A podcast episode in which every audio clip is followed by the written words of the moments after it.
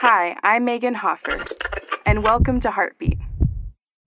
Life has a way of throwing us curveballs, usually when we least expect them, whether it's an illness, car trouble, or some missed opportunity. I know in my life I've endured some challenging times, but when I got on the other side of the challenge, often I've been able to look back and see how our faithful God brought me through. That's when I can see the same challenge I thought was a setback actually turned out to be a setup for God's blessings.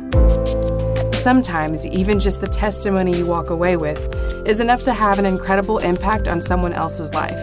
Know that God never causes us harm because of his promise that every good and perfect gift is from above.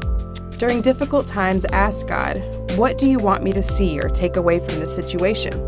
Let God use your setback for a set up.